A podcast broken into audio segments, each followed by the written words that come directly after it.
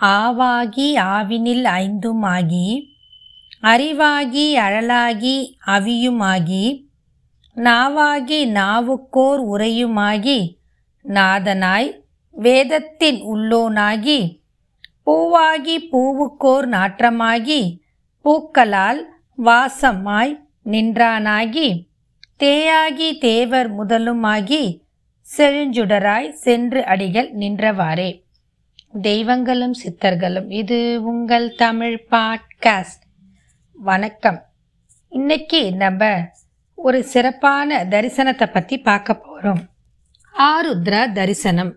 இந்த ஆருத்ரா தரிசனம் வந்து சிவபெருமானுக்கு ரொம்ப உகந்த தரிசன நாளாக கொண்டாடப்படுது. எதுக்கு இது சிறப்பான நாள் அப்படின்னு பார்த்தீங்கன்னா பூலோகத்தில் வந்து நடராஜர் திருநடன காட்சியை பூலோக மக்களோட நன்மைக்காக திருநடனம் புரிஞ்ச ஒரு சிறப்பான நாள் தான் இந்த ஆருத்ரா தரிசன திருநாள். மொத்தம் இருபத்தி ஏழு நட்சத்திரங்கள் இருக்குது. அதில் இரண்டு நட்சத்திரத்துக்கு மட்டும்தான் பிரதானமாக திருவோட அடைமொழியோட வருது. அந்த இரண்டு நட்சத்திரங்கள் எதுன்னு பார்த்தீங்கன்னா திருவோணம் திருவாதிரை. இதில் திருவோணம் வந்து மகாவிஷ்ணுக்கு மிகவும் உகந்த நட்சத்திரம். திருவாதிரை ஈஸ்வரனுக்கு மிகவும் உகந்த நட்சத்திரம். இந்த இரண்டு நட்சத்திரத்துக்கும் சிறப்பான ஒரு விழா கொண்டாடுறாங்க.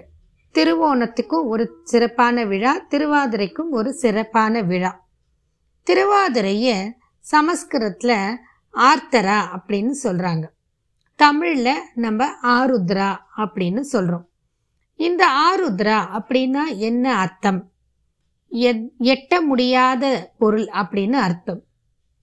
மகாவிஷ்ணுவும் பிரம்மாவும் இறைவனோட திருமுடியும் அடியும் காண ரொம்ப சிரமப்பட்டு திருமுடியும் அடியும் காண முடியாமல் தோத்து போனாங்க. அதற்கு என்ன காரணம்னா அடியும் முடியும் எட்ட முடியாத பொருள் அப்படின்றது ஒரு அர்த்தம். அதாவது தூய்மையான பக்தியால் மட்டுமே அவருடைய பாதத்தில் நம்மளால் சரணடைஞ்சாலே ஒழிய அவரை நம்மளால் எட்ட முடியாது அப்படின்றத உணர்த்துறதுக்கு தான் இந்த ஒரு கதையை சொல்லுவாங்க.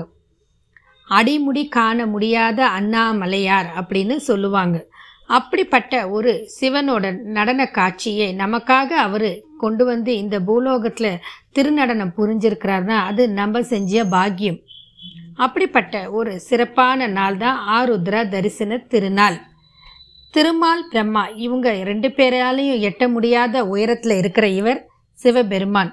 அதனால்தான் நட்சத்திரங்களில் மிகவும் அதிகமான தூரத்தில் அதாவது எழுநூற்றி இருபத்தி நாலு ஒளி ஆண்டுகள் தொலைவிலுள்ள திருவாதிரை நட்சத்திரம் சிவபெருமானுக்கு மிகவும் உகந்த நட்சத்திரம்.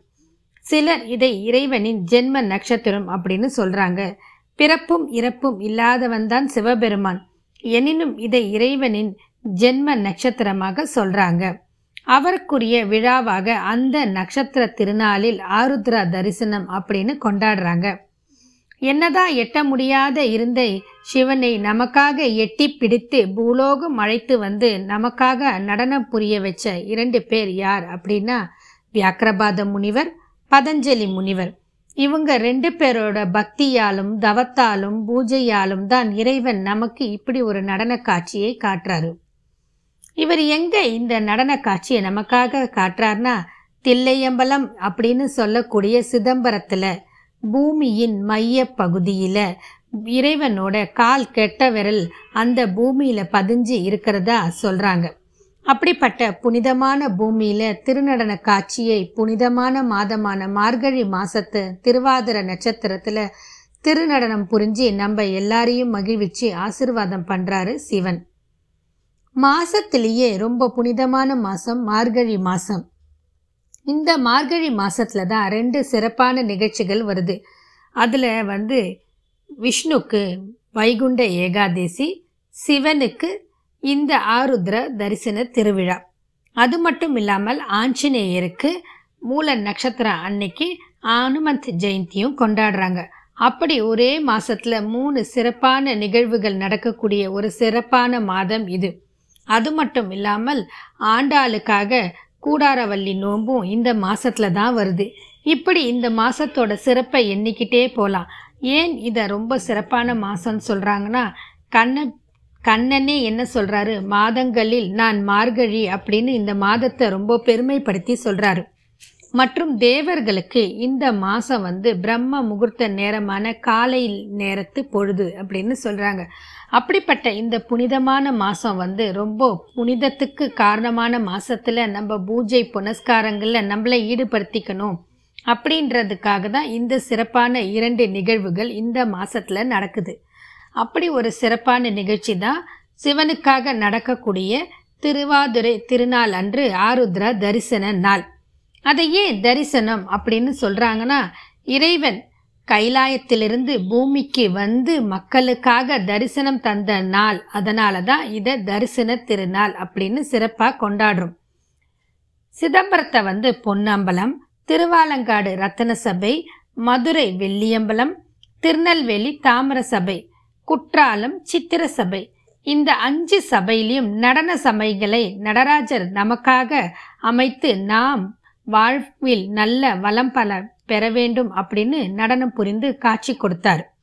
அப்படிப்பட்ட சிறப்பான ஆருத்ரா தரிசனத்துக்கு நம்ம இதில் ஒரு சபையில் போய் தரிசிக்க முடியலனா கூட பக்கத்தில் இருக்கிற சிவாலயங்களுக்கு சென்று அவருடைய திருநடன காட்சியை தரிசித்து வாழ்வில் வளம் பல பெற வேண்டும் என்று சொல்லி நம்ம இறைவனோட பக்திக்கு பாத்திரமாகணும்னு சொல்லி இத்துடன் இந்த பதிவை நிறைவு செய்கிறேன். மீண்டும் மற்றும் ஓர் பதிவில் சந்திப்போம். திருச்சிற்றம்பலம். வாழ்க வளமுடன்.